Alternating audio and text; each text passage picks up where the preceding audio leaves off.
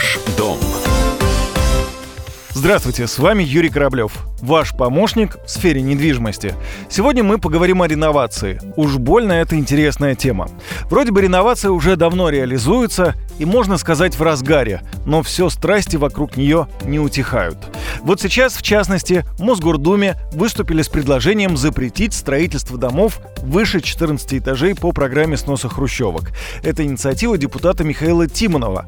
Прежде всего, народный избранник ссылается на обещание мэра исхожу именно из обещаний Сергея Семеновича, который обещал, помнится, в мае 2017 года не строить выше от 6 до 14 этажей. Я считаю, что если москвичи входили в программу, да, в некий общественный договор на одних условиях, то по ходу исполнения договора менять условия, ну, это, согласитесь, наверное, не очень правильно, не очень хорошо. Тимонов даже предложил жителям, вошедших в программу реновации домов, дать право отказаться от переезда в новостройки выше 14 этажей. Московские чиновники не раз заявляли, что дома выше 14 этажей в рамках реновации строить не будут.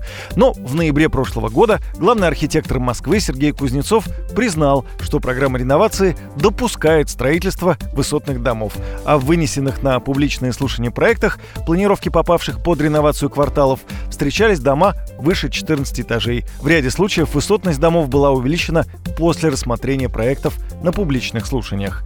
В октябре прошлого года на тот момент заместитель мэра столицы по вопросам градостроительной политики и строительства Марат Хуснулин заявлял, что строительство небоскребов по программе реновации в отдельных районах Москвы связано с необходимостью быстрее переселить жителей с носимых домов. Но опять же, как считает депутат Михаил Тимонов, новые дома не должны строиться выше 14 этажей. Тому есть несколько причин.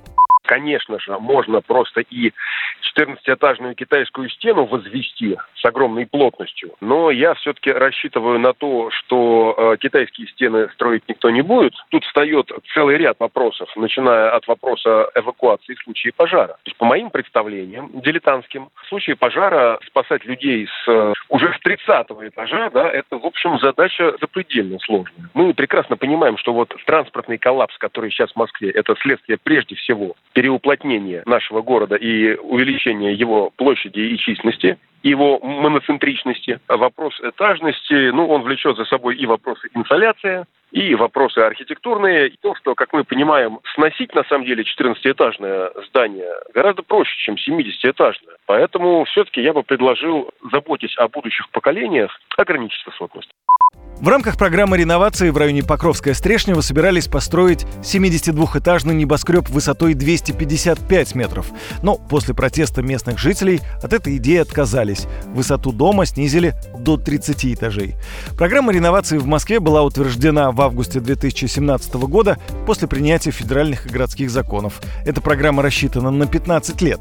То есть к 2032 году в Москве по ней предполагается расселить более 5000 домов, где проживают около 1 миллиона человек.